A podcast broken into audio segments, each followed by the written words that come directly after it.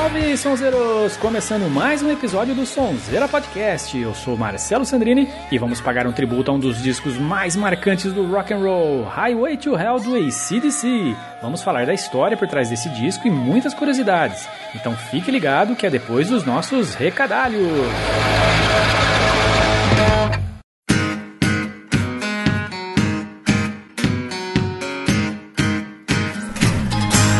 Sonzero, lembrando de curtir a gente e dar aquela força nas nossas redes sociais. Nosso Twitter é o arroba nossa página no Facebook é o facebook.com podcastsonzeira e o nosso canal no YouTube é o youtube.com barra sonzeiraplay. Ajude a divulgar o nosso podcast Sonzeiro, compartilhe e conte para todo mundo, beleza? Todos os links estão no post deste episódio. E você pode ouvir os nossos episódios de diversas formas, Sonzeiro, direto do nosso site sonzeira.com.br ou através do seu agregador de podcast favorito, assinando o nosso feed. Tem link para ele no nosso post. Ou ainda, se preferir, pode nos ouvir via streaming do Apple Podcasts, Google Podcasts, Deezer, Spotify, entre muitos outros. A lista completa você encontra no nosso post. Todos os nossos episódios estão lá e totalmente de grátis, Sonzeiro. Então tá esperando o quê? Corre lá e ouça tudo, rapaz!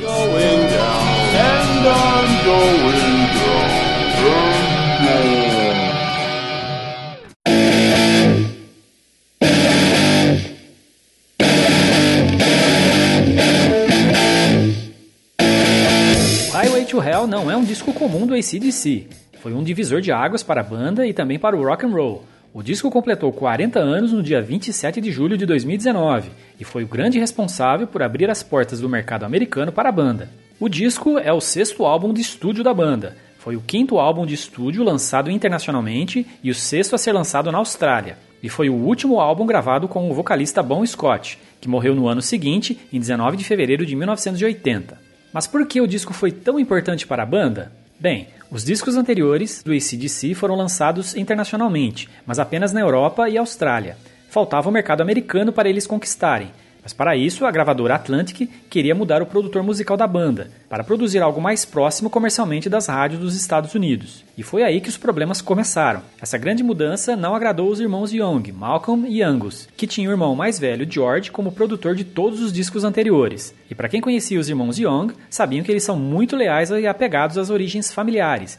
Claro, eles não gostaram nada dessa mudança. Depois de muita discussão, eles acabaram concordando com a ideia e se alinharam com a Atlantic, que nomeou o produtor sul-africano Ed Kramer para produzir o disco. Kramer já tinha trabalhado como engenheiro de som de Jimi Hendrix, além de ter trabalhado com as superbandas Led Zeppelin e Kiss. Os problemas com Kramer começaram logo de cara quando ele conheceu a banda no Criteria Studios, em Miami. Segundo palavras de Malcolm, Kramer era um idiota. Ele olhou para o bom e disse para nós: Esse seu cara pode cantar? Michael Browning, ex-gerente do ACDC, disse na época: recebi um telefonema de Malcolm na Flórida dizendo: Estamos sem esperança aqui, faça alguma coisa. Ele está tentando nos convencer a gravar músicas que não queremos.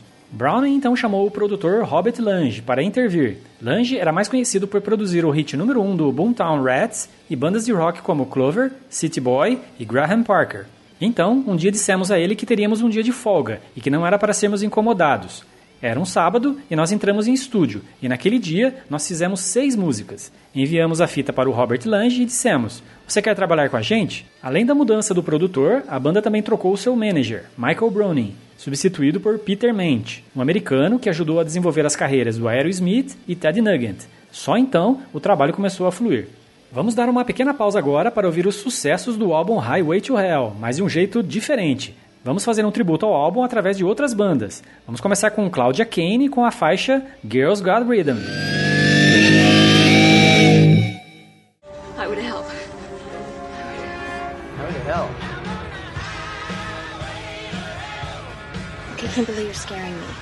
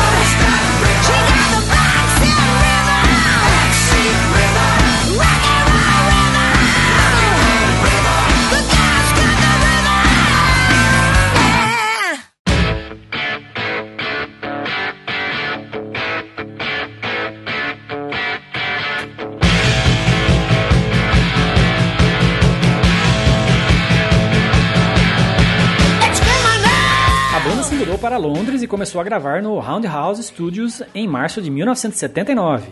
Em seu livro Highway to Hell, o escritor Clinton Walker escreveu: A banda praticamente se mudou para o Roundhouse Studios, passando a maior parte de três meses lá.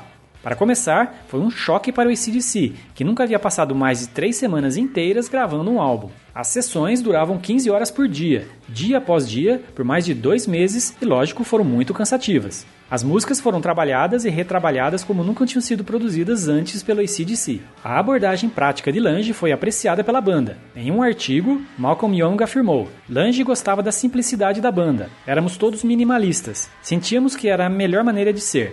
Ele sabia que todos nós éramos dedicados, então ele meio que conseguiu, mas se certificou de que todas as faixas fossem sólidas.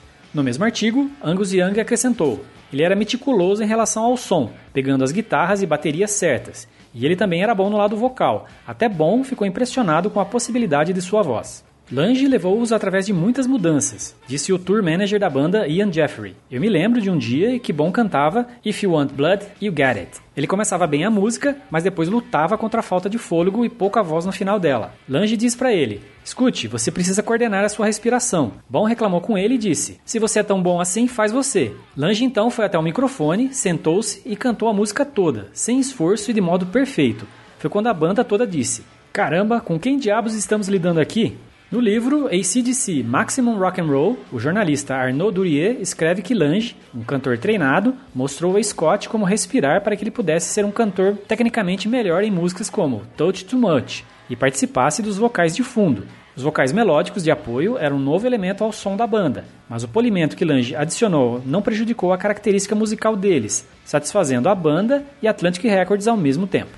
Lange também ensinou algumas lições úteis a Angus, instruindo-o a tocar seus solos enquanto estava sentado ao lado do produtor. Lange disse: Sente-se aqui eu direi que eu quero que você toque. Lembra o tour manager Ian Jeffrey. Angus estava perplexo. Você vai o quê? Mas ele se sentou ao lado de Angus e não o forçou. Apenas apontou para o braço da guitarra e: Aqui, isso, segure isso. E agora, entre nisso. Pronto, era o solo de Highway to Hell. Foi fantástico. Ele não estava pedindo que eles fizessem qualquer coisa que eles não quisessem, ou se metendo, dizendo que eles estavam fazendo errado no passado. Nada disso. As letras do álbum falam quase que exclusivamente sobre luxúria, como em Love Hungry Man e Girls Got Rhythm, sexo, como em Beat Around the Bush, Touch Too Much e Walk Over You, e festas, como em Get It Hot e Shut Down in Flames. O escritor Murray Angel Hart revela que Bon Scott disse que as letras do álbum anterior, Power Age, eram muito sérias. E chegou a vez de ouvir Walk All Over You, a terceira faixa do disco, dessa vez com a banda Snowblind, bem diferente sonzeiro. Highway to Hell. Highway to Hell? Okay, I can't believe you're scaring me.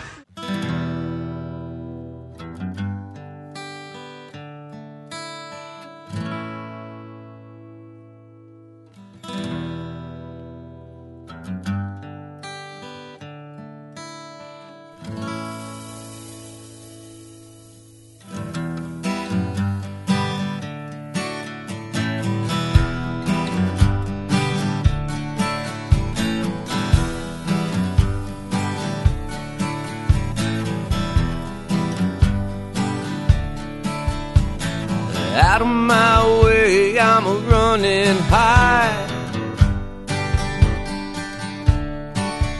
Take a chance with me and I'll give it a try.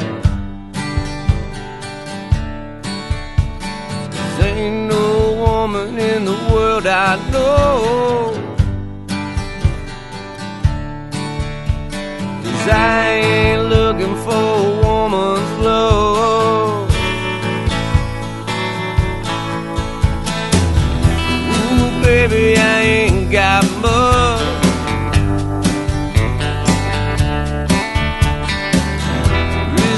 Resistance to your touch. Take off the high heels, lay down your head. Ooh, paradise ain't far from there.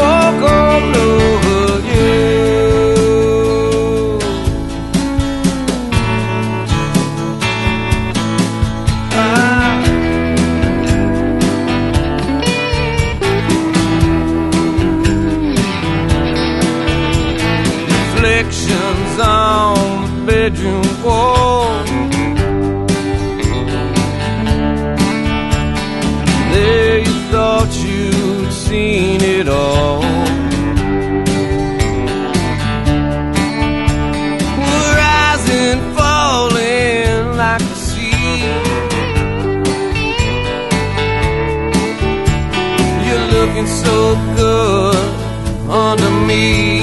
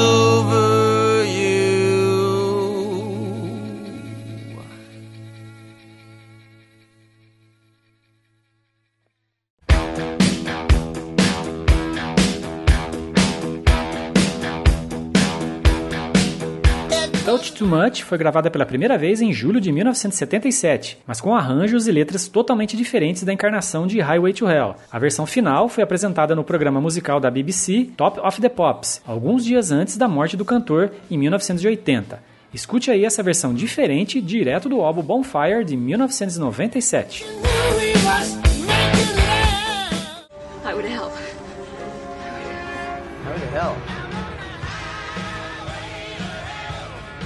Can't believe you're scaring me.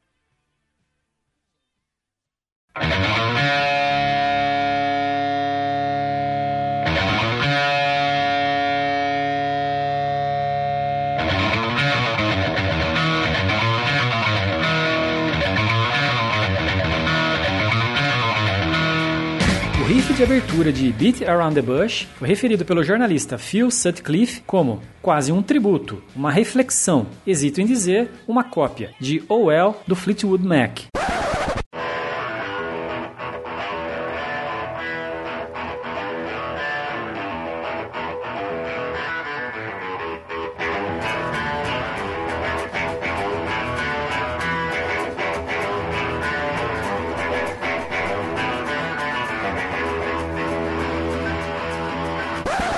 Sinceramente, não achei semelhança. E você, Sonzeiro? Vamos ouvir então Beat Around the Bush com The Kings of the High Voltage. I would help. I would help.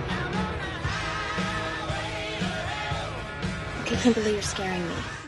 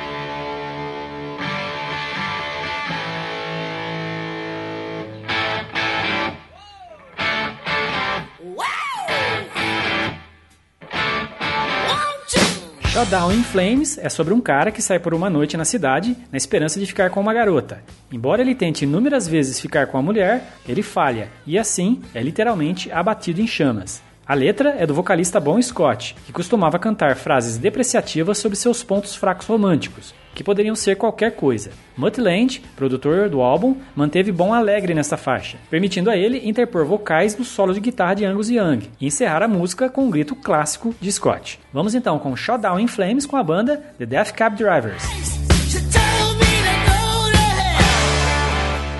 I would help. I can't believe you're scaring me.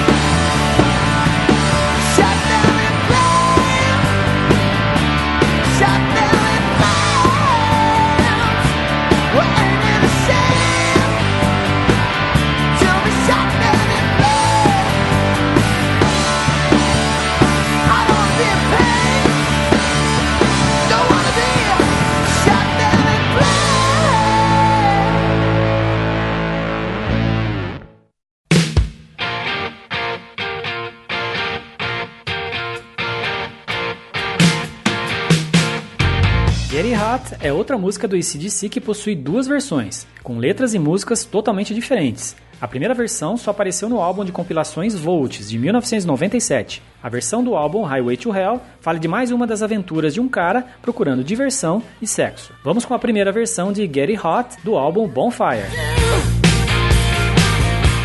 I would help.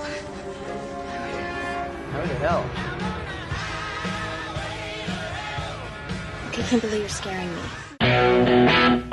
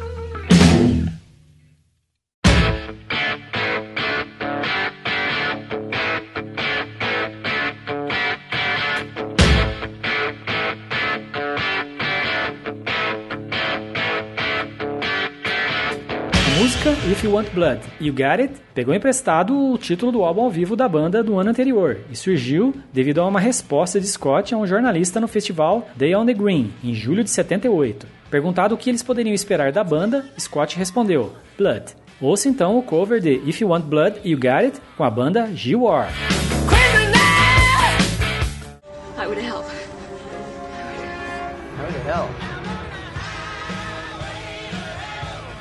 I can't believe you're scaring me.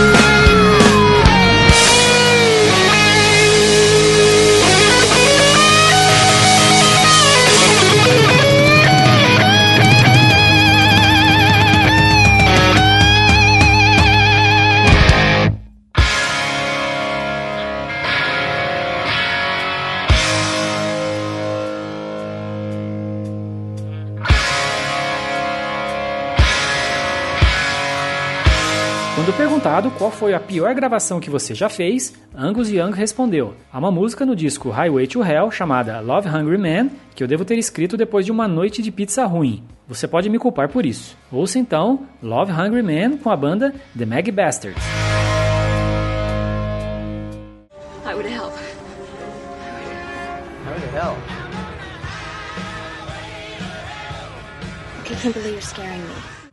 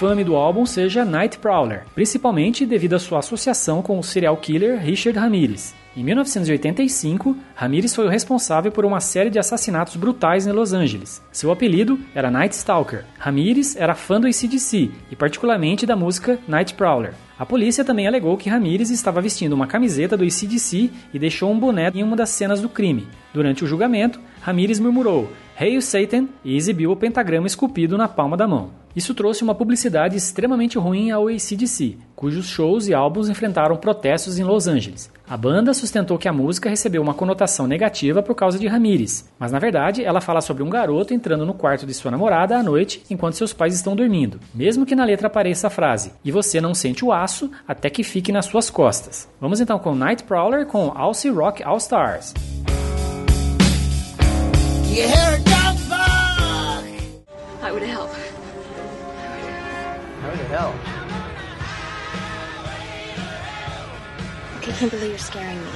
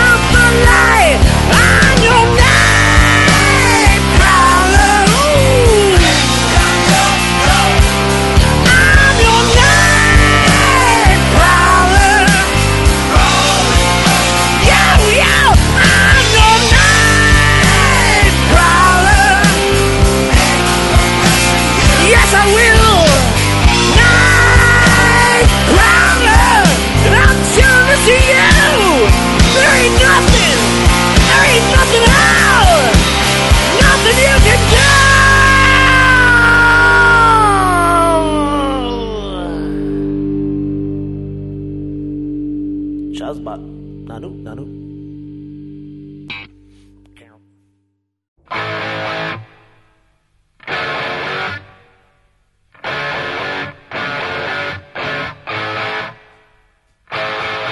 A música mais famosa do álbum é a faixa título. Desde o início, a Atlantic Records odiava a ideia de usar a música como título do álbum. Angus falou sobre isso em 1993 para a revista Guitar World.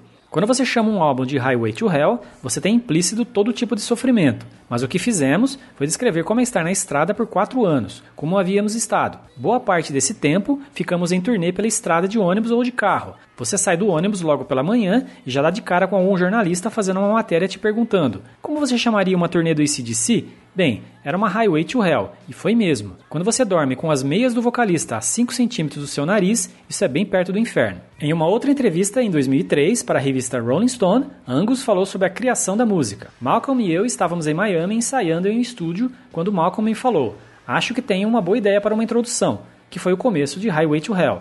E ele logo pulou em uma bateria e tocou a batida para mim.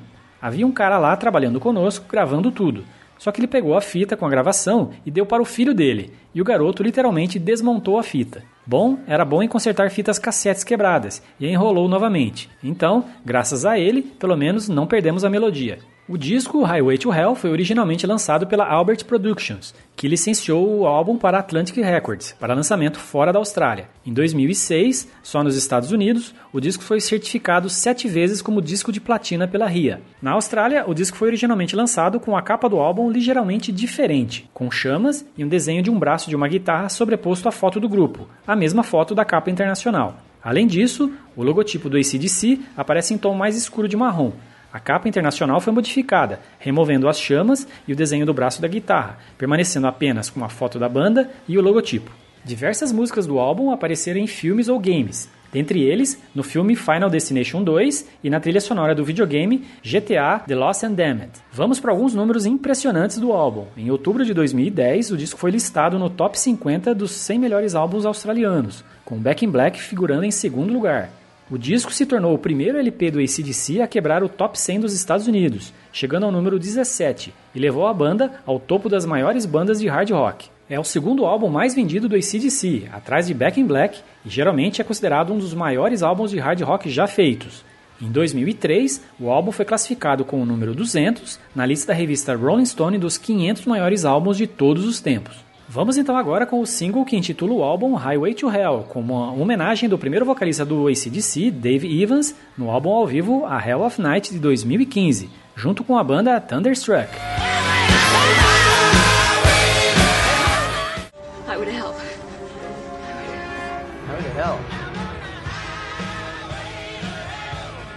I can't believe you're scaring me.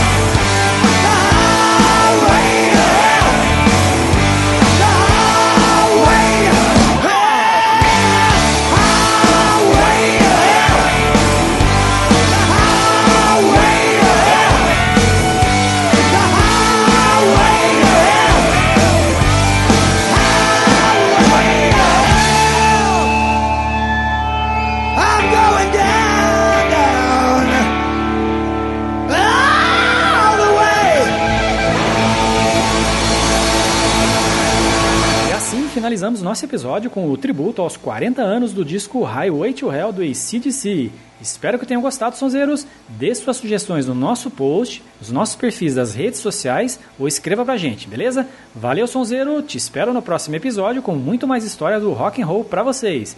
Grande abraço e até mais.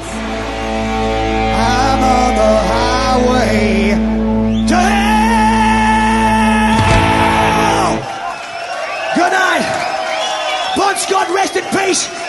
Good night from me, Dave Evans. And Thunderstruck. Enjoy the evening.